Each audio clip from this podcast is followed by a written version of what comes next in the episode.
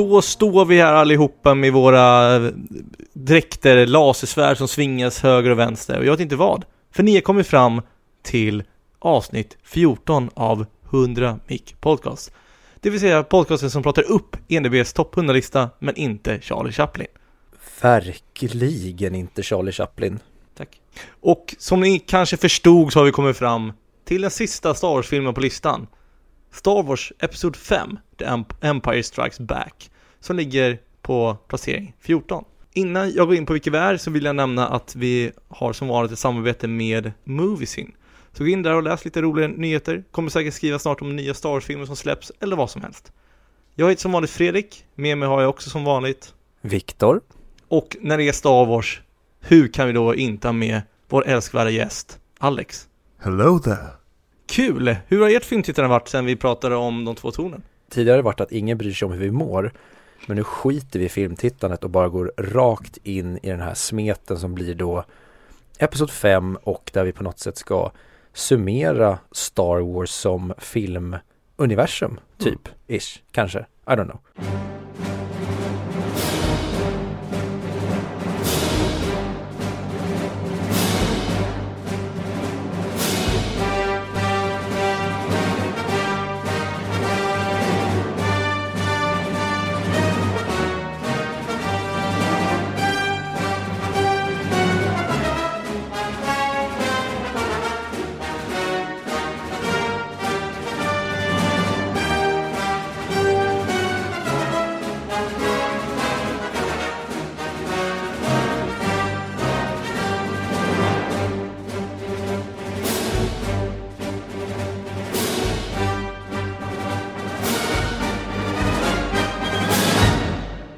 Vart ska vi börja? För det är inte George Lucas som gör den här filmen.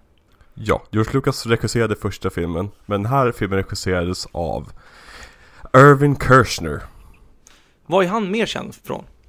Inget. Eller, okej. Okay. Han är mest känd för Robocop två, som var hans sista film. Det hade varit ballt om han typ bara hade gjort den här. Eller att det är så här, ja, vad, vad gjorde du? Äh, jag gjorde den där Empire Strikes Back bara, men sen drog jag. Pallade inte göra mer. Ja, för vad har han gjort efter? Alltså, efter den här gjorde han Never Say Never Again. Det är den eh, Bond-filmen där Sean Connery kom tillbaka i The Battle of the Bonds. Eh, släpptes samma år som Octopussy. Never Say Never Again är ju en, en remake på Thunderbolt. Eh, det finns ett väl, väldigt, väldigt lång historia om hur de rättigheterna studsade runt. Som ni kan höra i Noypods avsnitt om, eh, deras avsnitt om Bond. Den går igenom väldigt noggrant. Och det kan jag definitivt tipsa om. Om man får tips om andra poddar i den här podden. Definitivt. Jag ser Noypod som våra föräldrar eller våra stora syskon. Eh, de som blev lite sämre. Alltså för, för det första kakan blir alltid lite bränd, tänker jag. eh, ja, men vi är ju här för att egentligen prata om Star Wars i sin helhet. Första avsnittet så pratade vi, vi om sequels. Andra avsnittet hade vi en fight om prequels. Ja, vi ser en första sequels också. Men eh, nu är vi här egentligen för att älska med varandra över Star Wars som fenomen. Mm. Och sen gå lite skams, skäm, skäm, skämda ifrån varandra på slutet.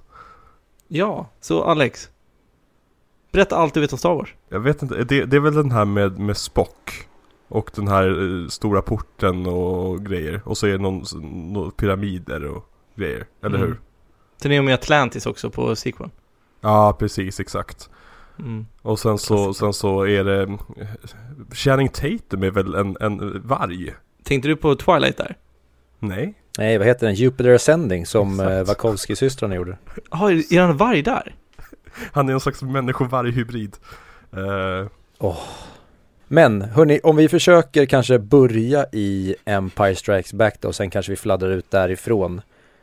Okej då. I och med att vi hade ju bara fått se Star Wars som den då hette, och sen så gör de uppföljaren då som ska bli fortsättningen på där vi slutade sist, alltså att Darth Vader flög ut i rymden, Han och Luke fick medaljer, och sen så startar vi där vi startar den här. Vi börjar i snömiljö helt enkelt och får följa, eller får följa Luke som är ute och rider på någon slags känguruhäst. Mm.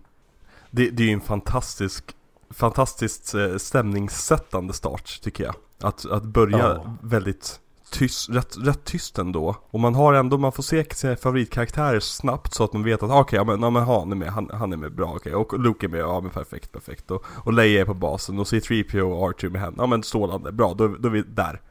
Punkt liksom. Och sen så kan vi sätta igång på en gång med att Luke blir attackerad och eh, tagen tillbaka to, to her place. Eh, där, där han omdefinierar vad kraften kan vara. För att det är här vi för första gången i hela Star Wars-universumet ser kraften användas för att flytta på saker och ting.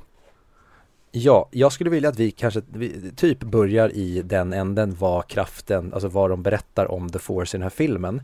Men en grej som jag tänkte på den här gången när jag såg den, det var just det här med att Mark Hamill var ju med om, vi sa en bilolycka mellan fyran och femman. Ja, precis.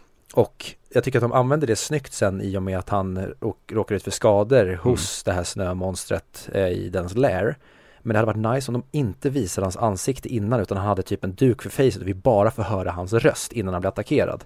Så att vi inte får se hans ansikte ärrat innan han blir ärrad i filmen. Ja, men det, jag, jag har alltid reagerat, när jag var liten reagerade jag alltid på att jag, jag, jag trodde till och med inte att det var samma person. Alltså Luke från första och Luke från tvåan, trean. För jag tyckte han såg så mm. otroligt annorlunda ut i ansiktet. Verkligen. Eh, Ja, nej men du har helt rätt. Alltså, men å andra sidan, jag tror inte de tänkte så mycket på det. Jag tror snarare det var en kul, kul grej de gjorde för att förklara det. Men på den tiden tänkte de inte att folk skulle se den här filmen om och om och om och om och om och om igen. Liksom. Utan det här gick på bio, och när den var färdig bio då kunde man inte se den mer.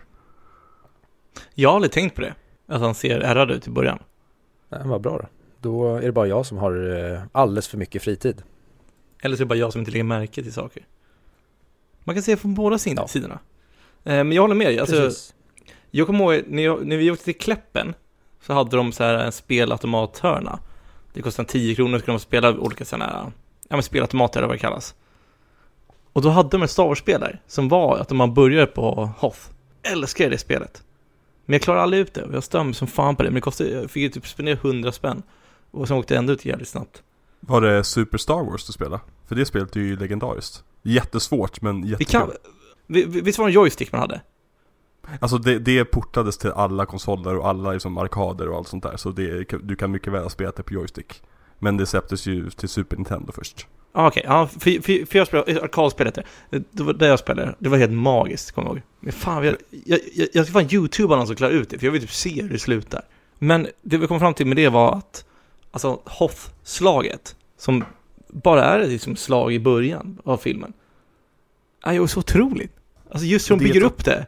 Att, ja. drö- att deras drönare kommer ner och säger fuck, de vet vart vi är. Men vi måste också rädda Luke. Så vi måste dra ifrån och byta bas. Annars kommer vi att attackera här. Och, och det är ett, ett, ett smart sätt att få in lite action i början. Vilket man vill få i en actionfilm. Men du är också liksom nästan osynligt kommer en hand in och bara placerar karaktärerna där de kommer vara i resten av filmen i och med det här slaget. Mm. Men att Luke liksom eh, skiljs från resten genom att han åker iväg till Dagobah efter att ha fått en, en trip med Obi-Wan. Eh, och och eh, Han och Leia hamnar på ett samma skepp när de ska fly för att de råkar praktiskt taget hamna på samma skepp. Och så måste de fly hela filmen och så vidare. Det är en väldigt snygg liksom så här, oh shit, Imperiet är verkligen tillbaka. Vi måste ta det här på allvar nu. Nej, jag håller med till hundra procent. Men en grej som jag tänkte på den här gången. Alltså filmen hade ju verkligen kunnat börja med att Imperiet a- attackerar. Om man hade velat skära bort, inom citationstecken, fett. För det gör ju inte så mycket mer för storyn egentligen än mm. att Luke ser Obi-Wan innan Imperiet vet vart de är och attackerar. Jo, men kraften. Det är ju en premiss för vad man kan göra med den. Men det hade du kunnat få in på annat sätt också, menar jag. Men jag stör mig inte på det för jag älskar Hoth alltså som miljö. Och jag gillar verkligen, alltså snömonstret är skithäftigt. Och jag gillar det här med att Han återigen får agera antihjälten och gå ut och, gå ut och rädda Luke. Ja, och Han får eh. använda lasersvärdet, vilket var ashäftigt oh. som barn att se. Verkligen. Men om jag ska vara helt ärlig, jag tror faktiskt att det här bara är George Lucas som, hittar, som, som lyckades komma på så här, men det, de här med walkers och allt sånt där, det skulle vara assnyggt att få till och bara skrev scen efter det. Och vilket, det är inget fel på det. Alltså sagt, han lyckades få till det. Eh, men jag tror att, att det, det, alltså, annars ser ingen anledning, för det är så mycket här i början man skulle kunna klippa bort så att säga, eller skära bort på ett manusstadie. Jag mm. tänkte på det också när jag såg den nu. Och det är så svårt, för jag hade lika kunnat vänta mig andra lägret. Men sen kan man också argumentera för det som jag alltid brukar säga med typ så här, säg en house-låt. Att Spårar man fram till droppet, droppet är inte så nice då. Men får man här en minut av uppbyggande, då blir eh, the climax mycket, mycket bättre. Och då tänker jag också, hade man börjat med actionscenen kanske man, då, man kanske inte, inte hade värderat den lika mycket då som nu när det byggs upp successivt. Nej, Nej men jag tycker att det här, det här är en sån här film som är svårt att konstruera. För att den borde inte funka. Ingenting mer än funkar egentligen. Men summan tillsammans funkar så otroligt jäkla bra. Mm. Med liksom, musiken och liksom, skådespeleriet och karaktärerna. Precis som första när vi pratade om den. Så liksom, man vill ju bara umgås med de här personerna. Men om man, mm. om man kon- kon- dekonstruerar och kollar på varje enskild sak. Så, så här, håller verkligen det här? Nej, inte riktigt. Håller verkligen det här? Nej, inte riktigt. Men tillsammans blir ett fantastiskt torn. Mm. Ja, det är helt otroligt. För, och det som jag tänkte på den här gången är ju verkligen den här, alltså äventyret med versaler. För det är precis vad det här är. Det är återigen, det känns som vi slängs in rakt i liksom comic book. Det är liksom veckans episod av The Star Wars. Ja, mm. precis. Och det händer ju inte så jättemycket i filmen. Alltså om man ska vara... Nej! Alltså om man bortser från Hoth som typ väldigt mycket speltid i början. Så så här, Han och Leia åker iväg på, på Millennium Falcon. Luke åker till Dagobah, tränar, han åker till Cloud City. Eh, Luke, nej nej, Han och Leia är ute i rymden. De blir jagade lite grann. Tänker att vi åker till Cloud City. Alla möts på Cloud City. Luke blir anfallen av Vader. Filmen är över. Det är, som, det är det som händer i filmen. Ja men verkligen. Och det som, är, som jag gillar så otroligt mycket med den här är just det, de här alltså, relationsgrejerna. Luke åker och han spenderar massa tid med Yoda. Och Han och Leia bygger på sin relation och blir förälskade i varandra. På tal om spendera tid med Yoda. Där har vi ett av de absolut roligaste så här, movie mistakesen som jag tycker om. Det går ju som inte ihop tidsmässigt. Ant- antingen var, var eh, Han och Leia ute i rymden i flera månader och bytte aldrig mm. kläder. Eller så spenderade Luke egentligen bara några dagar hos Yoda innan hans träning var över. Ja, det tänkte jag också på. Men det funkar ju för att det är filmmagi. Man tänker ju inte på det. Nej. Men det är så här sak som när man började dekonstruera efterhand så, så här, men vänta, va? Och, och det är ju enda träningen han fick av, av Yoda. För att han, Yoda säger ju det när han kommer tillbaka sen. Alltså det, det var den andra gången. Så Luke blev tränad av en Jedi i typ tre dagar. Men en sak som jag älskar också med den här filmen, för jag pratade tidigare om så här power levels och jag vill gärna veta dem. Och jag tycker att de använder, alltså det blir så perfekt i den här filmen. När Luke skär upp ett hål och kastar in en granat i en sån där A T A T. Det är ett jättebra moment. Det är hur, jag, jag tycker asnice för, för han är ju, då får man se egentligen hur, hur kraftfull han kan bli. För han är inte där, alltså han är långt ifrån klar Jedi. Men bara det här lasersvärdet och vad man kan göra med det och allt det där. Jag, jag, det är en bra kraftdemonstration. Men det, det är intressant att säga, för jag har inte tänkt på det, men det är här som Luke och lasersvärdet introduceras tillsammans. För att mm. i första filmen använder de ju inte. Han, han använder ju inte lasersvärdet utöver i en träningssekvens. När han liksom står och viftar lite framför sig. Men här så märker man verkligen mm. hur det har blivit en, en extended del av honom. Det är det sista han försöker ta ur, ur sin Snow Racer där den ska bli krossad. Han liksom går tillbaka för att ta lasersvärdet. Om jag minns rätt. Ja, jag tror det är så. Visst är det? Ja. Men... Nej, men det är väldigt, alltså, att, att de verkligen tog tillvara på. För alla, alla var ju besatta av lasersvärd efter att första filmen hade kommit. Så de, de insåg väl att vi måste ha mer lasersvärd. Vilket tyvärr är en curse de fick på sig fram tills alla andra filmer i serien. Ja. Men om vi går till, till kraften då, för att när då han då, ja men hur han använder kraften och snömonstret. Men det som jag reagerar mest på kring kraften, det är ju när Yoda pratar om the light versus the dark side. Det här med när han pratar om den här platsen då som Luke går ner och möter Vader slash sig själv. När han pratar om att den här ja. platsen är, alltså han säger konsumera, det är liksom dark force surrounds it. Precis. Och det har jag aldrig han... tänkt på tidigare just med alltså, hur kraften omsluter att det finns platser som är då the dark force. Eller, ja... Och han behöver inte sitt vapen också, vilket är en väldigt viktig Yoda-line tycker jag. För jag har mm. aldrig tyckt om tanken på Yoda med en lasersvärd. Jag vill att Yoda ska vara det kejsaren är i sexan så att säga. Den liksom, ultimata good guy Jedi. Att han mm. liksom slåss på ett annat sätt än med kanske lasersvärd. Kejsan skjuter blixtar helt plötsligt ur händerna. Vad kan Yoda göra med så mycket koncentration som han har? Och mm. jag tycker att prequelserna förstör lite grann genom bara du får ett lasersvärd, och du får ett lasersvärd, och du som har en gigantisk hals, du får ett lasersvärd. Everyone get a lightsaber. Jag tycker att det, det Att ha den här Yoda som pratar nästan om, om pacifismen. Att han använder kraften kanske för att influensa folk. Att, att bli snällare. Jag vet inte. Det, det är en outforskad miljö. För att nu har Yoda ett lasersvärd. Men den Yoda vi träffar i den här filmen är inte med i någon annan Star Wars-film. Nej. Skulle jag säga, i mina ögon. Nej. Du vet, Victor, vi har haft ett segment innan när vi pratar om absurd movie scenes. Mm-hmm. Jag, jag älskar när Family Guy kör sin variant på när, när Darth Vader sitter där i rummet. När Lando har förrått dem. Och så kommer han in där och så sitter han där ensam. Och så får man se i Family Guy när han sitter och planerar så här. Åh, det vore mycket coolt om det var st- två stormtroopers. Nej, nej, nej, för fasen, gå ut, gå ut. Om man sitter och planerar sådana scener, hur, hur skulle det vara? Men det är ju mäktigt när han st- alltså... Det är en jävligt bra sekvens dock. Jag älskar den. Om vi fortsätter på absurd movie scenes. Det är så roligt att han i, verkligen vill ha The Falcon genom hela filmen och liksom mördar sina undersåtar och ger, det, det är så här, se bara till att få The Falcon, inga ursäkter. Men när de kommer till rebellbasen i början, om Vader bara hade joggat, då hade de hunnit ikapp dem. Men han ska prompt promenera ifatt dem. Ja, det är för det är Vader. Det är Vader. Ja, och det är väldigt roligt tycker jag. Jag hade inte tänkt på det tidigare. När jag var liten så hade jag den här på ljudband. Och, och för någon anledning tyckte de väldigt hårt på att han ville ha The Millennium Falcon på de ljudbanden. Antagligen för att det var en, en lätt liksom, soundbite att lägga in så att säga.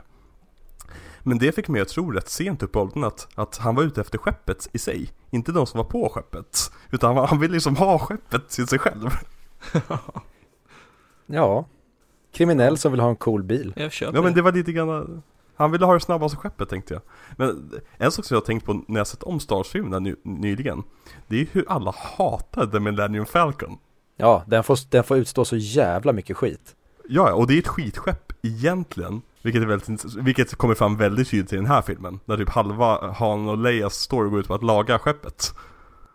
Jag kanske minns fel nu, men är inte det en piece of scrap i sequel-filmen också? Jo, jo, exakt. Alltså, de, de, de behåller ju den, den kategoriseringen på den, så, så sagt.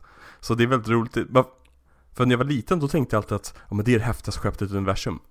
Ja, men... men det kan jag tycka är också en svaghet med sequel-filmerna. Och då känner jag att ja, men om nu sexan slutar som den gör och på något sätt det blir något kanske välstånd och så, då borde i alla fall The Millennium Falcon, den borde få en service och rustas upp så att det inte är en piece of shit längre. Åtminstone. Ta, ta det som, som att det vore inbördes, eller revolutionskriget i U S A. Liksom, de, de skeppen som var inblandade i sista fighten där i Chesapeake Bay, de skeppen är ju legendariska och pratas fortfarande om i skolan liksom i U S A. Så mm. i, där, på den punkten håller jag definitivt med dig. Men det är ju för att de vill ju, de vill ju ha en reset på det. Om vi, om vi fortsätter med The Force och Yoda då, och kanske ja, men går vidare även till... klimaxet som blir den stora, stora revealen. Minns ni när ni lärde er att Darth Vader var Lukes pappa? Jag har aldrig inte vetat det. Inte jag heller. För att det, det förändrar ju också saker. Det är första gången vi får se kejsaren i den här. Mm. Men det kanske du kommer ihåg, Alex. Hur är det med kejsaren? För att visst är det eh, den uppdaterade Emperor Palpatine som vi får se det hologrammet i versionen som finns på Disney+. Ja, definitivt. I originalversionen så är det en helt okänd skådis där de har superimposat ett par getögon på henne. Eller något sånt där. Det, det är verkligen... det, det är en k- k- balleffekt, men det ser rätt bedrövligt ut. Men eh, jag minns att man visste ju ingenting alls om kejsaren. Alltså kejsaren, innan, innan eh, prequel-filmerna kom så var kejsaren en så otroligt mystisk karaktär. Och jag minns... Det var någon gång när jag var hos min kusins kusiner och de hade Star Wars-figurer. Och de hade, någon så här, de hade kejsaren och så hade de så här random politiker som jobbar med kejsaren som är med i någon scen och sen försvinner. För Star Wars älskar att göra figurer av karaktärer som är med i typ två sekunder. Eh, frågade jag, vem är det? Och så kollade han på mig och suckade och sa det här är en av de mest inflytelserika människorna i hela universum. Han jobbar med kejsaren. Och jag tyckte att det var så coolt att det fanns en värld bakom de här Star Wars-filmerna med alla de här karaktärerna som vi bara får se i några sekunder.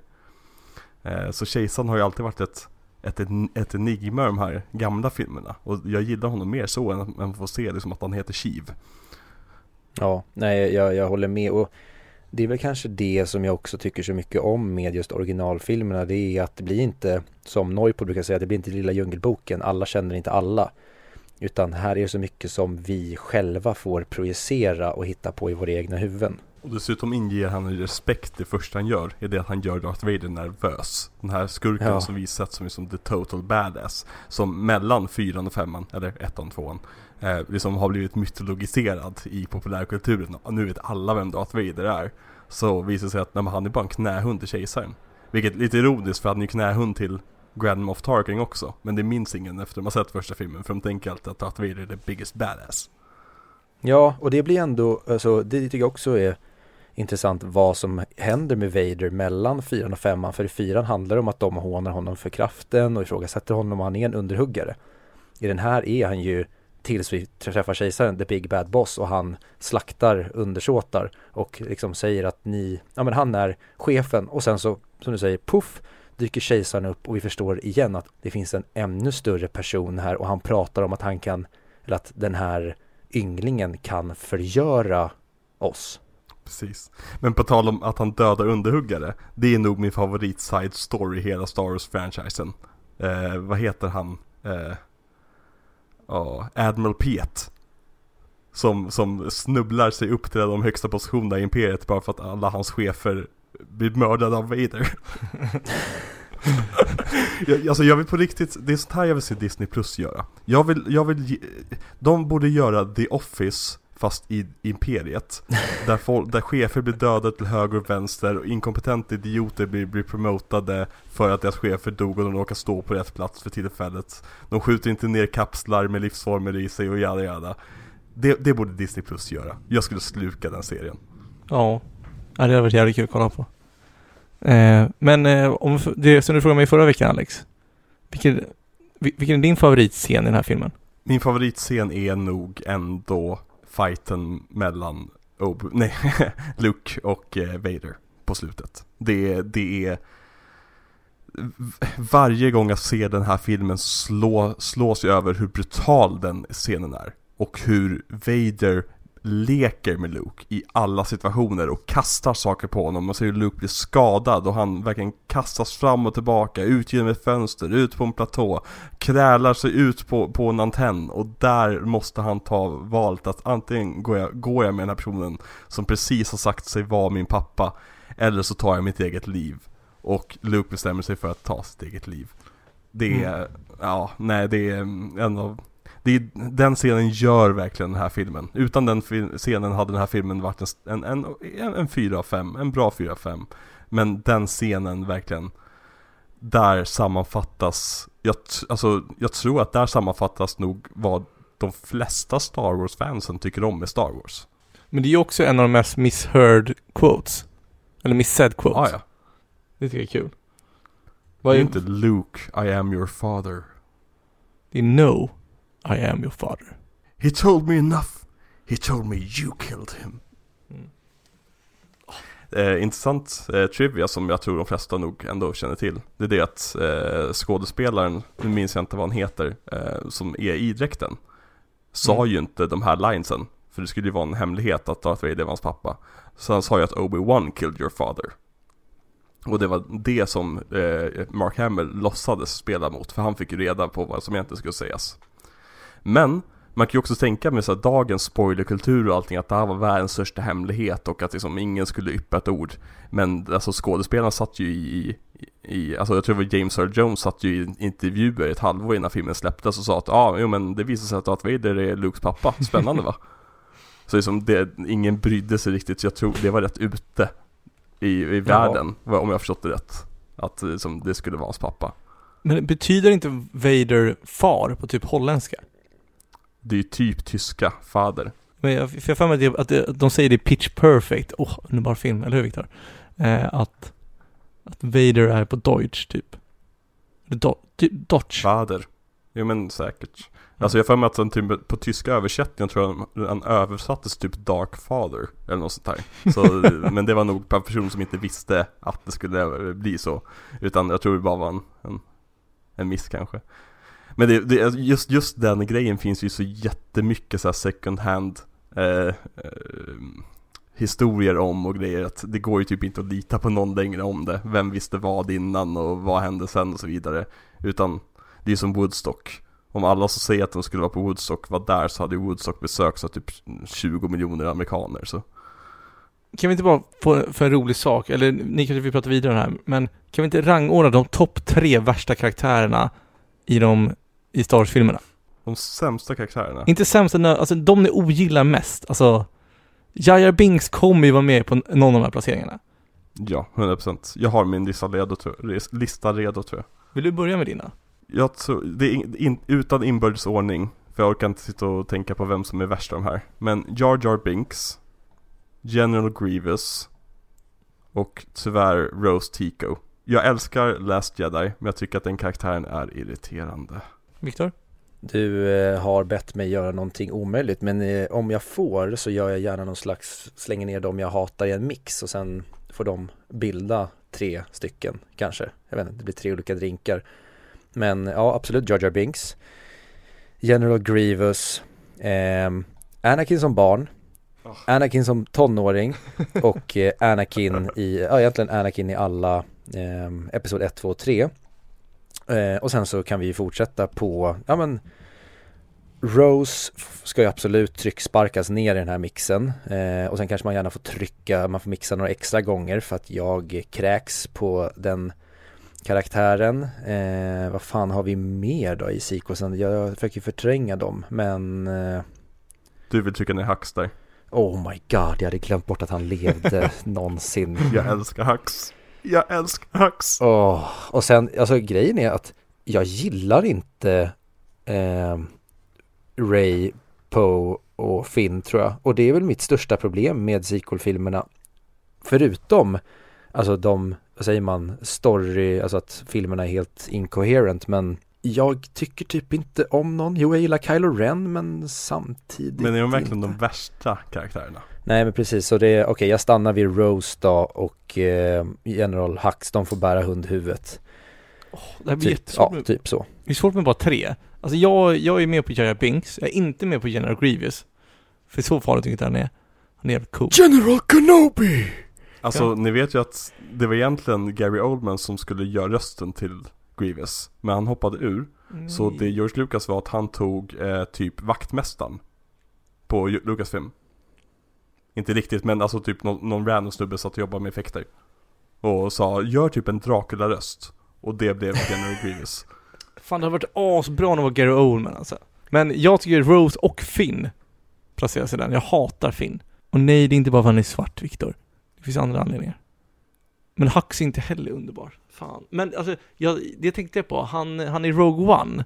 Jag kunde inte vad han heter, men han som är Rebellion Agent typ. Men det räknas inte för mig. Där, där tar jag alla i Rogue One. What? Jag tycker Rogue One är hur bra som helst. Lies! Deception! Jag tänkte inte ens på att han fanns. Förlåt. Nej, inte jag heller. Men nej, jag ska stanna vid tre. Jag höll tre. Aha. Nu stannar jag vid tre. Eh, vad fan heter han? Sovier? Sovier? Sovier. Gud, jag minns inte. Jag minns inte vad ni... Nej, men han... Men kommer du ihåg han agenten? Kommer du ihåg han? Eh, lat, latins... Diego Lunas karaktär. Jag tror det. Ja, han hade... Väl, jag, hade jag hade hellre ville, med, ha, ville haft med han i sequels. För han... Det är ju en cool karaktär. Då har du tur, för han får ju sin egen tv-serie. Ja, bra. För, alltså, jag tycker han är, alltså, det var coolt att, det är en cool inblick på när man får se dem så här, de som jobbar i dåla. Jag vill inte se superhjälten alltid. Man vill se lite mer annat också. Men Poe gillar jag. Den här diskussionen tycker jag tog oss långt ifrån Empire Strikes Back, där inga irriterande karaktärer kommer. Det var det jag ville komma fram till. Däremot så introducerar de en av de skönaste karaktärerna i hela Star Wars-universumet. Lando. Oh, vad, vad Lando behövdes när Lando introducerades. Man, man, mm. man, man, man visste inte att man kände att man behövde honom. Och så bara kommer han in i filmen och bara, aha, just det. Vi vill ju se rövhålen också, ja. Just det. Tack, älskar Lando. Så det är karisma på något sätt. Ja. Vi pratar om att eventuellt kanske finns lite fett och det är vissa grejer som ja, men är lite märkliga när man börjar nitpicka dem. Men allt i den här filmen är så jävla fantastiskt. Jag bara satt och tänkte på ja, men hur ref- effekterna är när de flyger innan de flyger in i tunneln på meteoren. Och jag förstår inte hur de har gjort det. Ni borde se Corridor Crews video på det. Det är sinnessjukt. Alltså, speciellt den här filmen är... Alltså alla de här små meteoriterna som har i bakgrunden är individuella in- element som måste för- förutbestämma vart de ska eh, skickas runt. Alltså när du, när du kör första platen på skeppet som flyger. Liksom. Det är... Alltså effektarbetet i den här filmen är en av de mest liksom, krävande f- alltså, fingernoggrannheten någonsin. Alltså bara det att tänk dig under Hoth-sekvensen. Det är ju snö på marken. Så du kan ju inte gå fram till modellen och flytta på dem. Men det är ju stop motion. Hur löser du det? Jo, du har en, en lucka på, på strategiska ställen som man kan komma upp under. Där du når alla ställen bra. Och så kan du flytta på dockan det här lilla, lilla seger som krävs för stop motion. Gå ner under din lucka igen. Ta ditt foto. Gå upp på luckan. Flytta den här lite, lite framåt igen. Och så vidare och så vidare. Det, alltså, jag förstår inte tålamodet som måste ha för att jobba på en sån här film. Nej, och för varje gång jag hör om såna här praktiska effektarbeten och hur man gjorde, då förstår jag, får mer och mer förståelse för green screen och C G I. För... Ja, ja, det är svinjobbigt. Och Star Wars revolutionerar ju eh, specialeffekter igen ju. Med eh, den här bakgrundsskärmen som Mandalorian har introducerats. Där man mm. har en live-bakgrund som är gen- eh, genererad i en spelmotor som följer med den perfekta parallaxen av var kameran står någonstans. Eh, vilket gör så att de flesta, absolut flesta scener i Mandalorian är inspelade på en green screen. Men ingen märker någonting för att det ser tvättäckt ut i många scener. Så såklart, det finns ju alltid scener som slinker igenom och ser lite sämre ut. Den där scenen med Luke, vad, vad tycker du om den i Mandalorian? Fast det var ju inte bakgrunden som var fel där. Nej, jag skojar. Jag ville, ville bara få in mitt hat mot den scenen. Men om vi ska gå tillbaka till Empire Strikes Back igen. Det känns som vi, vi vill lämna Empire Strikes Back. Har vi något mer vi vill säga om den filmen? Eller ska vi gå in i allmänt Star Wars-snack? Ja, men herregud. Du pratade ju om att du gillar, när Fredrik frågade vilken som var din favoritscen, och du pratade om fighten mellan eh, Darth ja. och Luke. Min favoritdel med den här filmen, det är ju alltså Han och Leias relation och var... Att den, vad den startar och deras kemi. Och där är det typ så här nittio tio till Harrison Ford. Ja. För det han gör. Alltså, hur kan den karn vara så charmig? Jag förstår inte. Ja, men och en mindre charmig skådis hade gjort hela det där väldigt mycket obehagligare än honom. Ja! Han är, är egentligen som... väldigt, väldigt, väldigt obehaglig om han inte ja. har liksom den perfekta amounten charm. Precis, han är James Bond där. Liksom tjugo nej och ett ja är ett ja. Ja. Och sen är väl den klassiska scenen. I love you. I know. Åh. Oh. Oh. Klockrent. Men, Säger det... så mycket om bägge karaktärerna. Ja, för han, han hade ju en annan line först väl. Men det känns inte rätt. Så lät man improvisera den här för mig. Ja, alltså Harrison Ford hade ju väldigt mycket ägarskap över karaktären. Mm. Men han ville ju också att han skulle dö här. Det är därför de placerade honom i så att han frös. För att om inte Harrison Ford ville komma tillbaka till trean, då kunde de bara säga att ah, han, han dog. Mm-hmm. Och om han ville komma tillbaka, vilket han just gjorde, eh, så kunde de säga ah, men han överlevde. Bra att han ville tillbaka. Fast är det verkligen, har han så mycket att göra i trean? Jag tyck, det, det, det glömde jag prata väldigt mycket om, tror jag, när, när, vi, när vi pratade om trean. Men han är ju meningslös i den filmen. Om man bortser från att han är MacGuffin i början av filmen. Och det märks ju att han är trött på rollen. Han är ju inte alls lika charmig i den. Jo, men det känns också nu med i alla fall med trean lite i backspegeln. Det, den, den filmen känns ju också väldigt mycket alltså kokas hoppa på en spik. Där egentligen ja. allting vi vill ha, det är något slags klimax där imperiet störtar. Och att Luke på något sätt besegrar Vader och liksom ja, men störtar det som de pratar om i episod fem. Och sen Exakt. så ja, tar de det briljanta beslutet att sätta i någon jävla bumbi björns miljö. Men det har vi redan pratat om en gång. Det misstaget görs ju inte i Empire, utan där väljer vi Nej. ju men, perfekta miljöer. Jag älskar de här slags dvärgarna med kransarna på skallen eh, i eh, City in the Clouds som är mm, ja. och, och vad de nu är. Och de är, de är programmerade av Lando, va? Ja, precis. Lobot är ju hans eh, kompis där. Mm. Som sitter och sover tills han får ett direktiv. Vilket är så jävla snyggt detalj bara. Världsbyggande återigen. Ja, och vad Lando är att man de, direkt i första scenen så ja men, oj, han är arg på Han, de är inte vänner. Och sen så skinar han upp ett garv och så, ja, ah, jo men de var polare. Och så verkar han som den här svinsköna snubben. Sen visar det sig att han fuckar honom ändå. Mm. Och det är också så himla briljant. Och jag älskar att han ångrar sig, men inte på ja. liksom så här, att, han, att det är något stort moment liksom, där han så här, oh my god, what have I done? Utan det är bara, Vader pissed him off till den graden att så här, fuck it.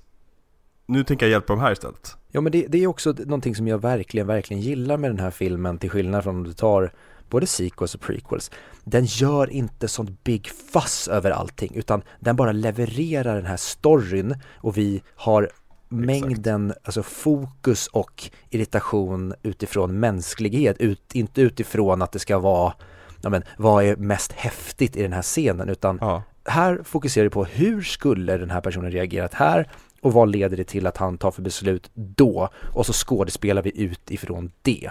Tror ni att det finns någonting kanske i att, eftersom de här två första filmerna är så omytologiserande av sina karaktärer, som du säger, den, den, de gör inga stora hype-ögonblick. De liksom bygger inte upp saker alls för stort.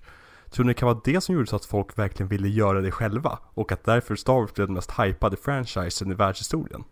Mycket, mycket möjligt. Alltså att, som det här med lasersvärden, att det är ändå sparsamt med mm. lightsaber i den här. Till exempel när Luke tränar, ja, men då springer han runt och hoppar i skogen.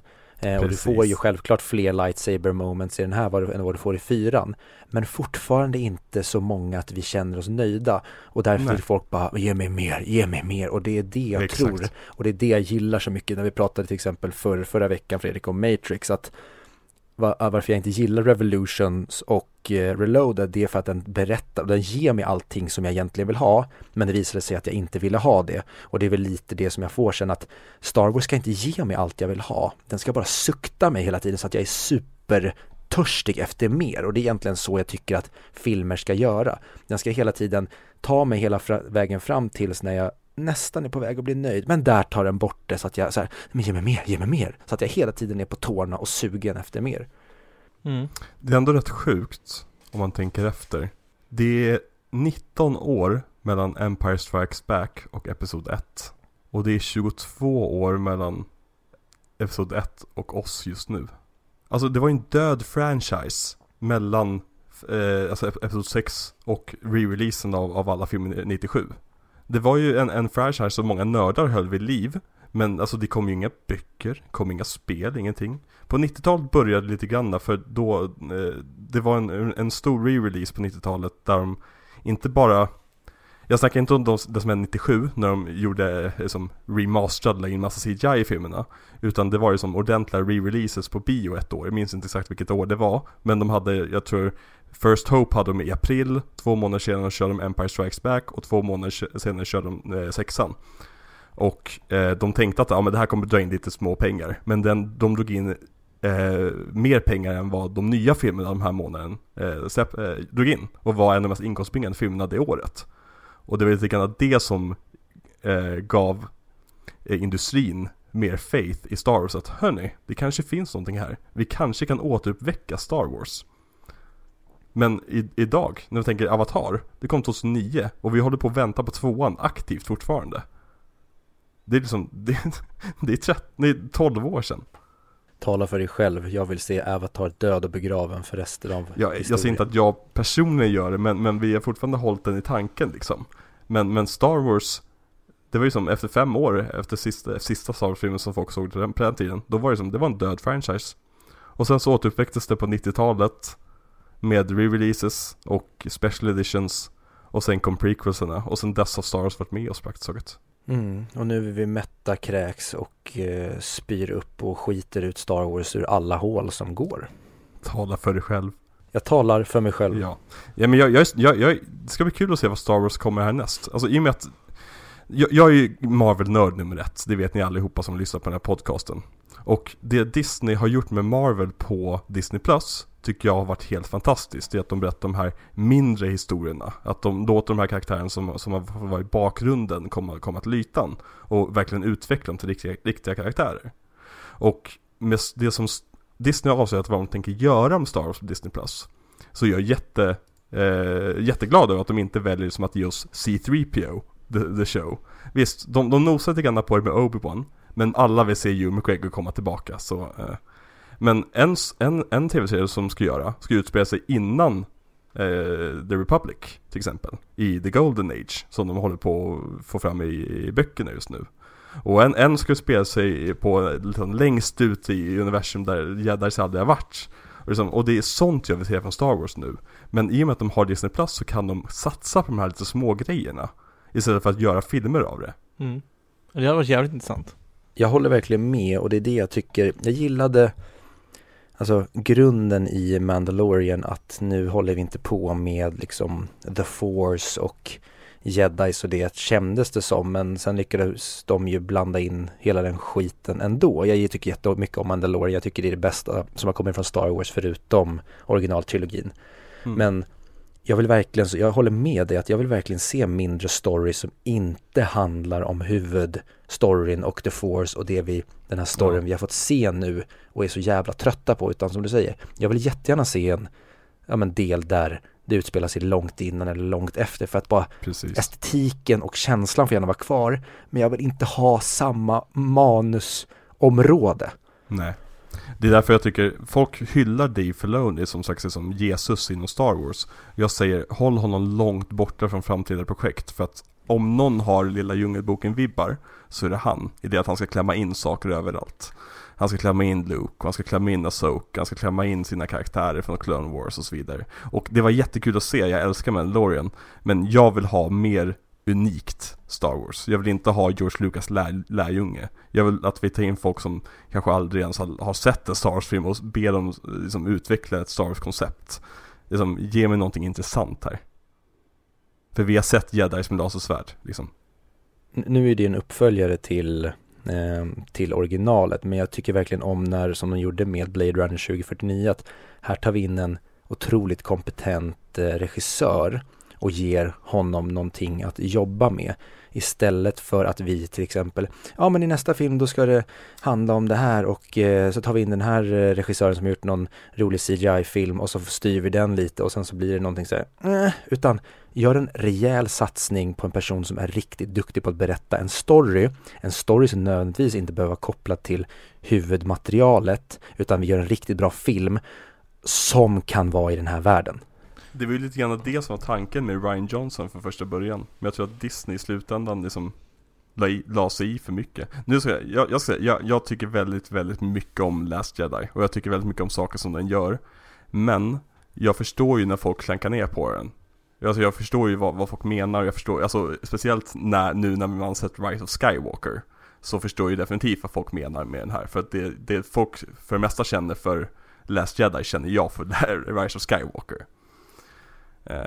Men alltså Rian Johnson som sagt, han var ju intagen att vara som indie-namnet som skulle liksom fräscha upp det. Men eh, folk tyckte inte om det. Så.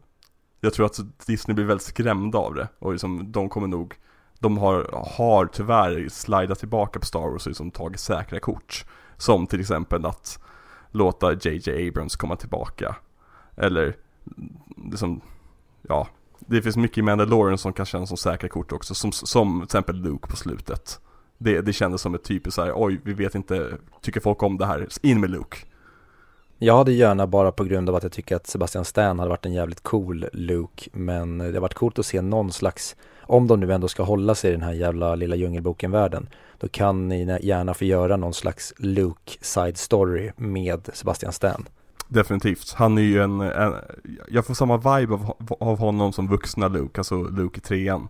Så, mm. Och jag känner att man ska inte vara rädd för att recasta. Alltså det har vi gjort i alla tider. Och nu bara för att vi kan lägga ett C G I-filter över någon så betyder det inte att vi måste göra det.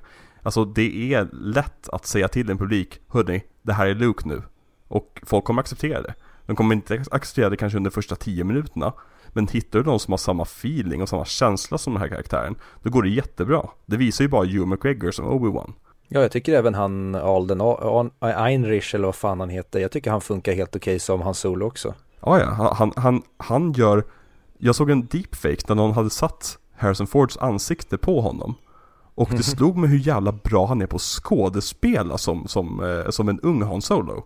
Liksom mm. alla de här manerismerna. När, när som han hjälptes till med, med Han Solos ansikte på sig. Men det är just det man inte ska göra. Man ska inte lägga den här sista ansiktet på honom. Så nej. Alltså jag vill ha, ha någonting nytt. Testa, alltså att de, ska exper, ex, att de ska experimentera med någonting nytt vill jag ha. Jag vill ha en grey jedi. Om det ska vara jedis. Jag vill så här, alltså bry dig inte med några regler som är satt upp. Men testa nya koncept. Jag vill inte ha en tjej som sprutar el på för många skepp. För man, det går inte att göra någon för kraftfull. För det blir så här. Jaha, för det i låren finns väl Sith som kunde äta planeter typ. Det, här, men, mm, det var coolare om det var så här myt då snarare. Alltså det hände inte riktigt. Men det är så storyn har blivit berättad vidare. Men jag gillar no- att jag vill att de ska utforska lite mer så här filosofiskt moraliskt mellan gott och ont.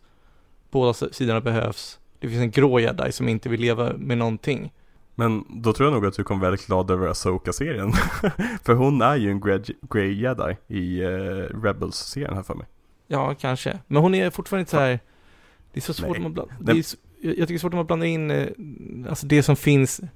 Det är som en hon canon, men, en, men, men inte med filmen. Ja, nej men alltså hon var kompis med Anakin Skywalker. Det är för nära. Ja, men jag, mm. jag håller med. Det skulle vara asballt att se en film om en... Om en kraftsensitiv person ut i universum som aldrig har träffat en annan jedi och som måste ta de här moraliska besluten själv utan att det sitter någon och säger Siths är de onda, de, de deals in absolutes, eller jedis är de svaga för de har compassion, utan en person som faktiskt får upptäcka kraften helt själv. Det har varit asspännande.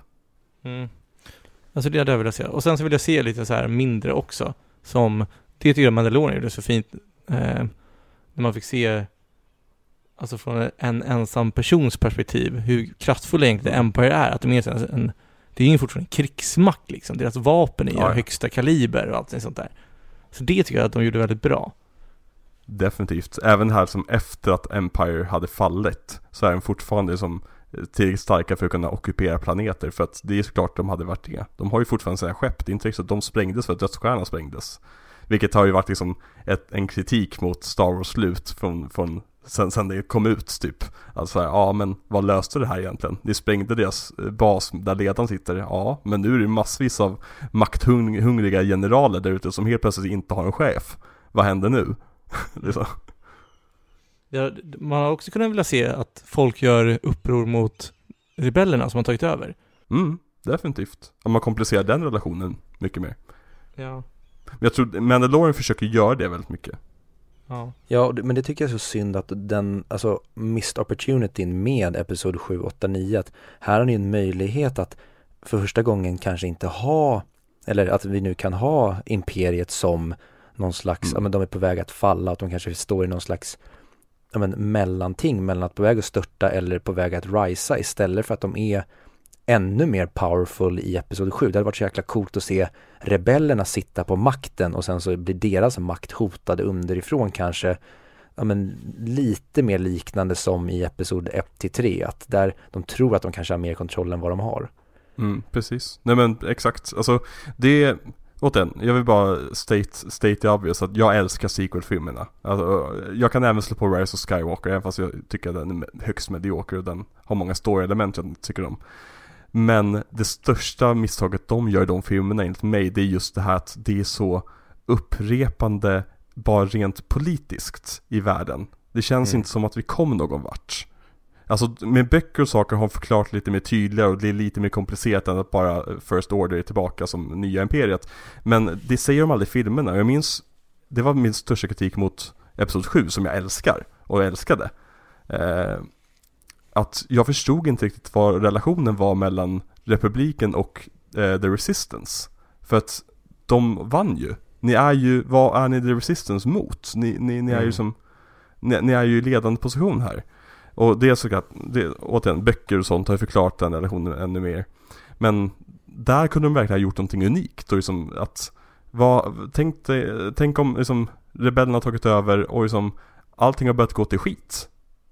Och allting är, allting är sämre nu än under imperiet. För att imperiet, visst, de var ju onda fascister som kidnappade barn. Men de fick saker gjorda i alla fall. Och den, den komplikationen skulle vara väldigt intressant att se i ett universum där det finns rymdskepp och lasersvärd och laserpistoler och grejer. att liksom så här, vad, vad händer när, när någon kanske kan utnyttja det här istället liksom. Mm. De, de, de, de missade, missade en stor... Eller bara en side story, de åker ner till en planet med massa rika som de gamblar och så vidare, och så ska de hitta en kodbrytare. Det är också alltså, åter, jag tycker, alltså, den, på, på ytan, jag gillar idén bakom den, den sekvensen, men det är ju den sämsta delen av filmen. Men jag gillar ju idén av att se, att, att verkligen träffa lite fotfolk, träffa, träffa någon som har ett skepp där de ser som att ja, men den här personen säljer vapen till bägge sidorna. Det finns inte så mycket gott och ont här, utan det finns mest bara folk som tjänar pengar på det. Men jag tycker att den scenen, de scenerna bara stannar upp Last Jedi rätt rejält. Ja, det är det stämmer. Men sen också att det är ju, jag hatar det här ändå, men det är inte Star Wars på det sättet. Alltså det är inte fantasy att gå in på sådana moraliska frågor tycker jag. Så då, fast det var ju precis det vi efterfrågade. Jo, men exakt. Och då, men då måste man etablera filmen att den ska handla om det. Jag tycker inte att man ska etablera en film som börjar med mamma-skämt och sen gå in på det. Eh, så det, det därför tycker jag att den, den blir lite ambivalent. Och plus att scenen inte passar in och det är mina två hatkaraktärer som får åka dit.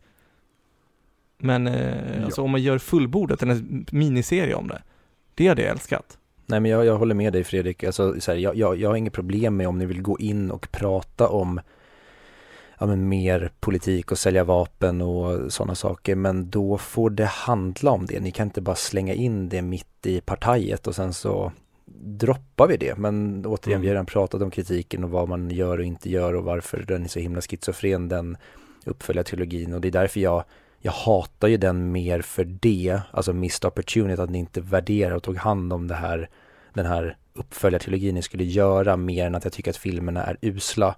För jag blev faktiskt, nu när vi pratar om det så är jag faktiskt lite sugen på att se om den trilogin, fast jag vet att jag kommer att slita mitt hår när jag är klar med det. Men det är just den här att, vad fan, lärde ni er ingenting? Precis som med Hobbit. Jag gillar första Hobbit egentligen, och jag tror inte jag tycker alltså, så jävla illa om Desolation of Smaug, men ja, Five Armies hatar jag mer än någonting annat på hela planeten, men det är just att det här, lärde ni er ingenting av historien? Peter Jackson, lärde du dig ingenting av George Lucas prequel-filmer? Och nu Kathleen mm. Kennedy och J J Abrams-gänget, lärde ni er ingenting av George Lucas och Peter Jackson? Eller liksom så, fan, när det är ni som får ansvaret, ta hand om det, bete er inte så här. Mm. Alltså jag, vill, jag vill bara lägga, lägga in en, en, en viktig sak som jag tycker folk har dragit upp till skyarna av, av ingen anledning alls. Kathleen Kennedy få, uh, har blivit någon slags på boogeyman på nätet för Star Wars. Att liksom det är hon som personligen har gått in och ryckt uh, George Lucas i pungen och sagt att nu ska vi göra Star Wars feministiskt. Och liksom att, att hon, hon är den som bestämmer allting med järnhand bakom. Alltså hon är en av de mest acclaimed producenterna i Hollywoods historia. Eh, hennes första produktionsjobb som producent var E T Eh, samarbetade sedan med, med Spielberg under hela nittiotalet. Producerade Jurassic Park. Eh, producerade, var ex, ex, exekutiv producent på typ alla Indiana Jones, eh, Back to the Future, jada jada jada. Jag, jag vill bara, jag vill bara sätta en punkt på det här att Kathleen Kennedy någonstans är ansvarig för vad Star Wars är just nu. De som är ansvariga för vad Star Wars är just nu är Disneys shareholders, som är de mest fickle idiots in history. Att de bara hoppar fram och tillbaka beroende på vad som är populärt för stunden. Jag vet, och vi, tog ju, vi pratade ju bland annat om det i Back to the Future-snittet, Fredrik, att oh, det, det är mer, vad säger man, raljerande över att det är lätt att ha en person som man kan vara arg på än att det är någon slags en definitivt studio eller produktionsbolag eller fans. Det är mycket roligare att ha Kathleen Kennedy som man kan kan svinga mot. Vi hade ju, nu har vi inte gjort det på ett tag Fredrik, men vi hade ju länge där vi sa just fuck Kathleen Kennedy i podden. Ja. Så vi kanske måste ta tillbaka det. Det, det ni säger, jag vet ju att det är med, med, med som skämtsamt, men när, när man går in på en Star Wars-artikel på, säg på Slashfilms Facebook-sida, och det är en, en artikel om hur Mark Hamill minns hur han såg ett Star Wars, ett, ett lasersvärd första gången på första inspelningsdagen. Och första kommentaren är Kathleen Kennedy should be hanged. Då känner jag att någonstans så vill inte jag vara en del av den här fandomen längre. Nej. När vi är på den nivån mot en, mot en person som uppenbarligen älskar den här franchisen. Och, ja, eh, och hon är lika mycket involverad i att göra Mandalorian till det som alla älskar som hon var till att göra Last Jedi till det alla inte älskar. Så jag ville bara egentligen säga min lilla, lilla hyllning till Kathleen Kennedy som jag tycker på det stora har gjort ett jävligt fantastiskt jobb med att få Star Wars tillbaka, men att det finns såklart utvecklingspotential även där. Ja. Jag önskar att George Lucas aldrig släppte det och bara sa så här: fuck you all, det här ska begravas långt ut på Skywalker Ranch, ni kommer aldrig få se Star Wars igen. Men återigen, jag är en väldigt, eh, vad säger man, romantisk puritan när det kommer till film, så att eh, de borde inte lyssna på mig om de vill tjäna pengar, vilket de inte gjorde. Så tji fick jag. Men eh, då får vi se fuck Rian Johnson igen då. Alltså Rian Johnson är en av de absolut mest intressanta filmskaparna i Hollywood just nu. Men om vi vänder på det, det, det här är lite samma sak att du är så här, om man sa ett rasistskämt för fem år sedan men inte gör det längre, kan man bli hängd mm. för det då? Det är samma sak, om man gjorde bra filmer förr i tiden så kommer jag in och förstör Star Wars. Fuck honom. Men kommer in och förstör Star Wars? Okej, okay, ge mig ett exempel på hur hon har förstört Star Wars. Nej, inte hon, Rian Johnson.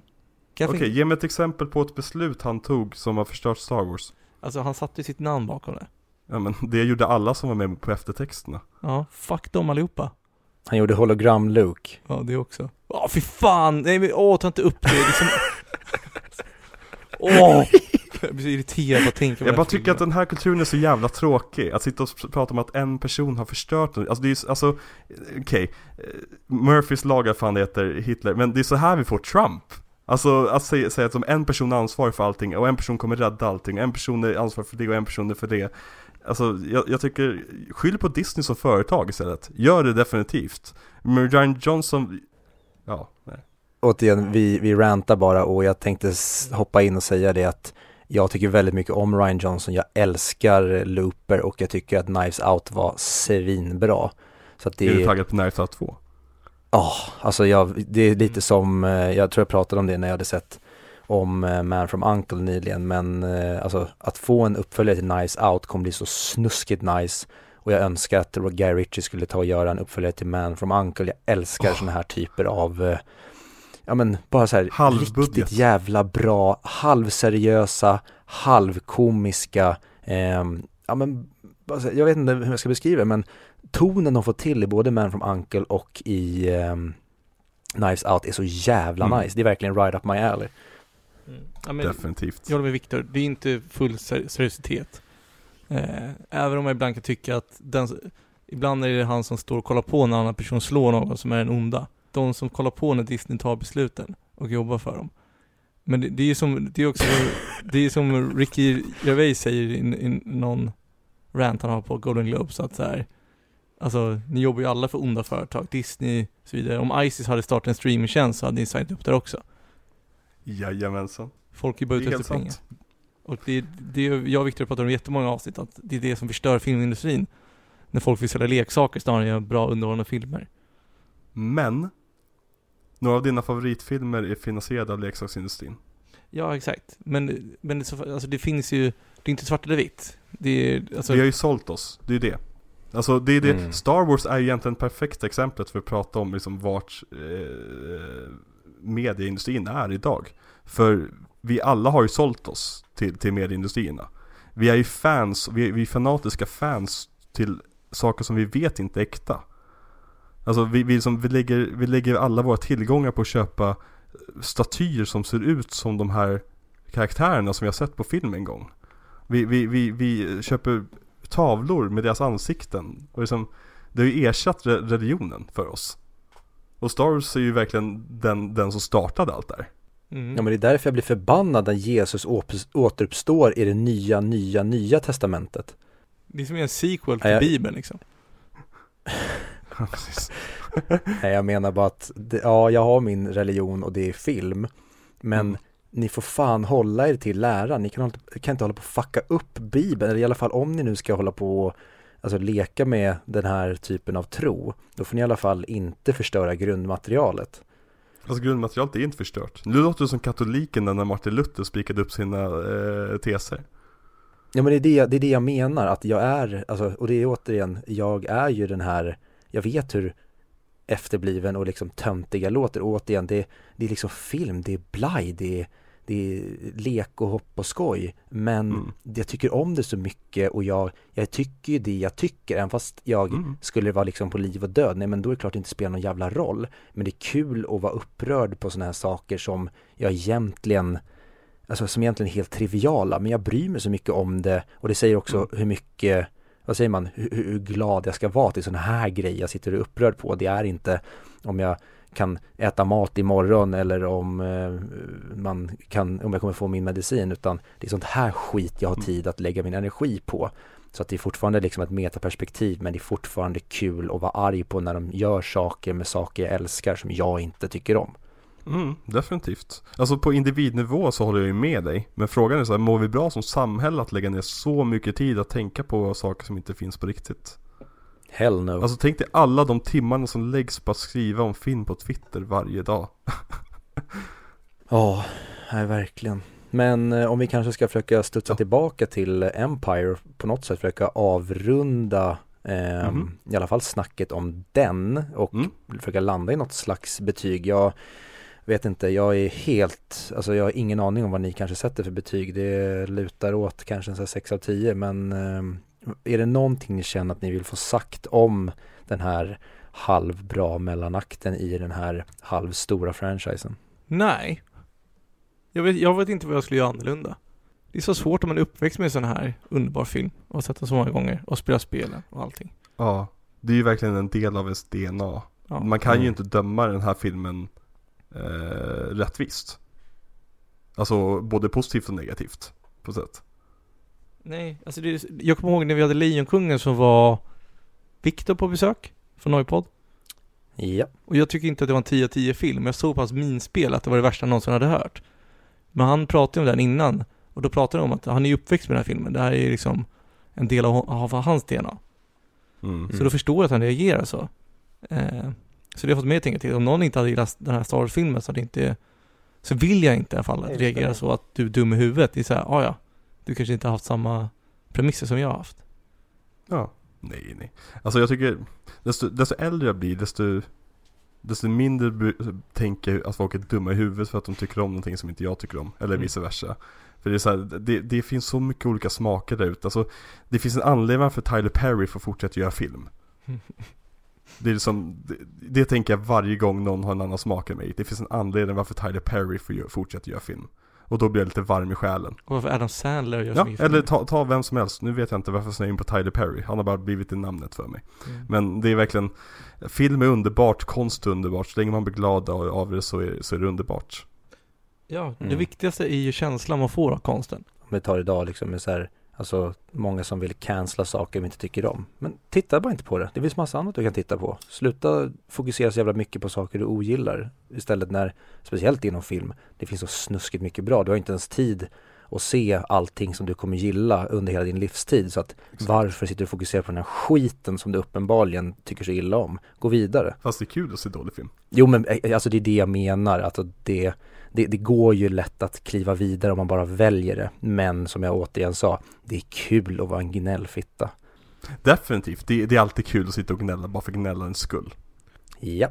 Med det sagt så vill jag ge den här filmen ett perfect score. tio av tio. Jag med. Jag tycker den tyvärr kom, den är inte lika bra tycker jag som sa om, om de två tonen som vi såg förra veckan. Så den kommer under den på listan i alla fall. Men den här är ju lätt topp tjugo. Ja, jag tycker att den här utklassar två tonen på alla sätt och vis egentligen. Eh, I och med att det här är ett, en studie i, i filmtempo. Det, det här är en av de filmerna med absolut bäst tempo som någonsin skapats. Och jag är en sucker för tempo. Om ni har hört något avsnitt jag har varit med så är ett ord jag nämnde en gång i kvarten typ. Eh, så jag ger den här filmen tio av tio och det här är topp tio tror jag. Och jag är någonstans mitt emellan er för jag, jag vet inte, det, ja det är två mellanfilmer här men också det är två filmtrilogier med helt olika förutsättningar och mål. Så det är väldigt svårt att jämföra på det sättet. Så att jag väljer att inte göra det. Men jag tycker också att det här är en tio av tio. Jag håller den över eh, A New Hope för att just den eh, den går inte i den fällan som New Hope gör i slutet som vi pratade om det här med att man, man börjar tänka på tapeterna. Jag gör aldrig det här för jag är så himla investerad i storyn. Utan tapeterna bara därför att ja, men jag är inrullad i den här enormt mysiga mattan och mår så jävla bra, och den är perfekt från början till slut. Det är mitt favoritkärlekspar på vitduken ever. Alltså det som händer med Luke och Darth är amazing. Sen tycker jag att fighten i episod sex är den fetaste eh, lightsaber-fighten, för jag älskar vad, ja men vad säger man, när, när, när Luke mm. går mot det mörka. Ja, men mörkret är den, när han är så nära på att bli konsumerad av det här, och vad, ja men hela den eh, menage à trois-grejen med eh, kejsaren Darth och Luke i den. Men ja, mm. den här är helt jävla amazing, och jag älskar var den slutar någonstans på den här extremt men, deppiga platsen. Mm. Jag kom på en sak dock som jag vill ta upp. En sak jag inte tycker om i den här filmen. Mm-hmm. Som, som egentligen borde vara stor, men som jag uppenbarligen inte kommer ihåg när jag ska prata om filmen. Så det är så mycket bryr mig inte egentligen. Men det är C tre P O. Varje gång jag ser den här filmen så vill jag bara strypa honom. Jag tycker han är så irriterande genom hela den här filmen. Mm, vad intressant. Och jag tycker han funkar så bra i första filmen. Jag tycker han funkar bra i tredje filmen. Men i den här tycker jag verkligen han är överskriven hela tiden. Mm, jag, jag, tycker, jag tänkte tvärtom när jag såg den här, att jag är så glad att han inte är tre P O från prequels eller sequels. Jag ja, gillar verkligen, det är, det är verkligen den här att han också hela tiden put his foot in his mouth när han ska kommentera, som han säger, ja men oddsen är tre tusen sjuhundratjugo mot ett, och han bara never tell me the odds. Jag älskar den ja. grejen att han är den här extremt gnälliga kärringen i den här, och när de då kysser varandra första gången, då kommer han in och förstör och liksom läser inte av stämningen för fem jävla öre.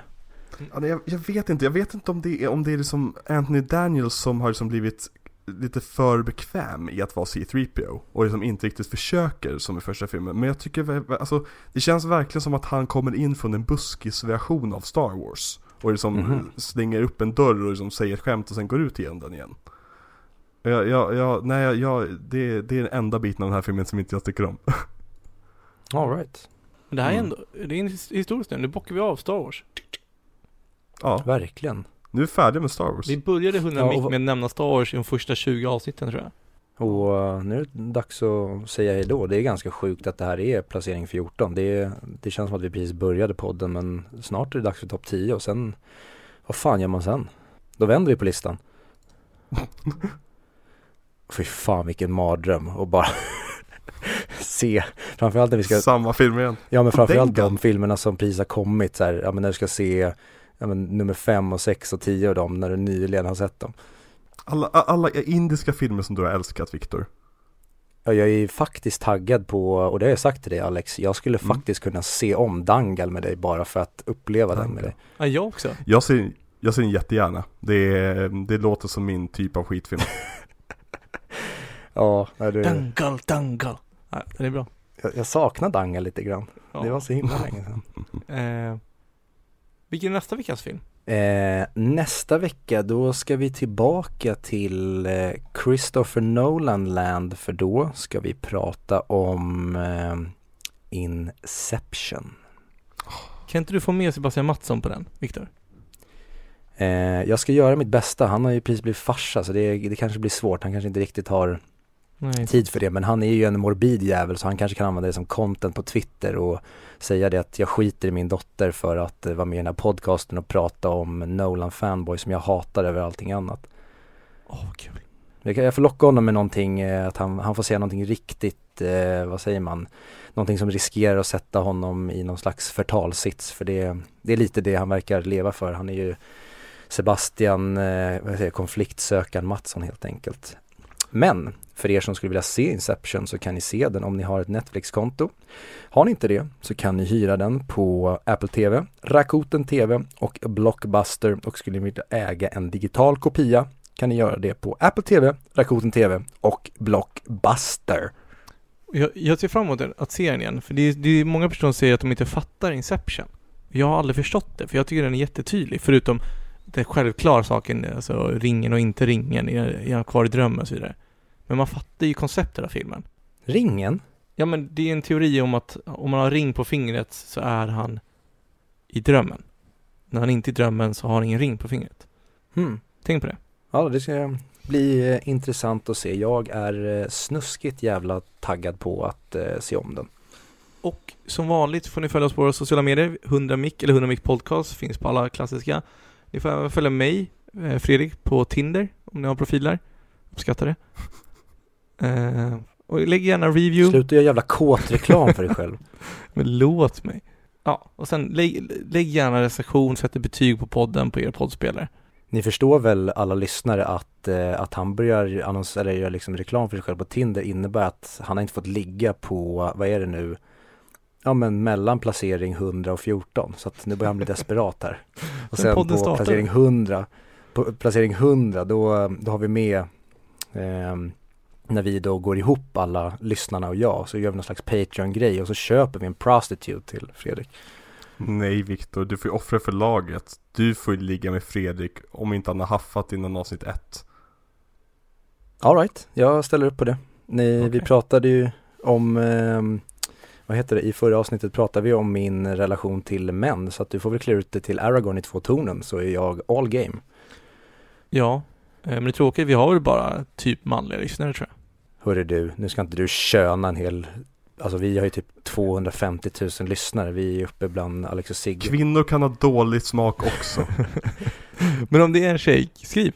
Alltså inte till mig, till podden. För jag tror inte det finns en tjej som följer. Nej fy fan, det här låter ju bara helt fel allting. Ja. Klipp bort det, klipp bort det. Klipp.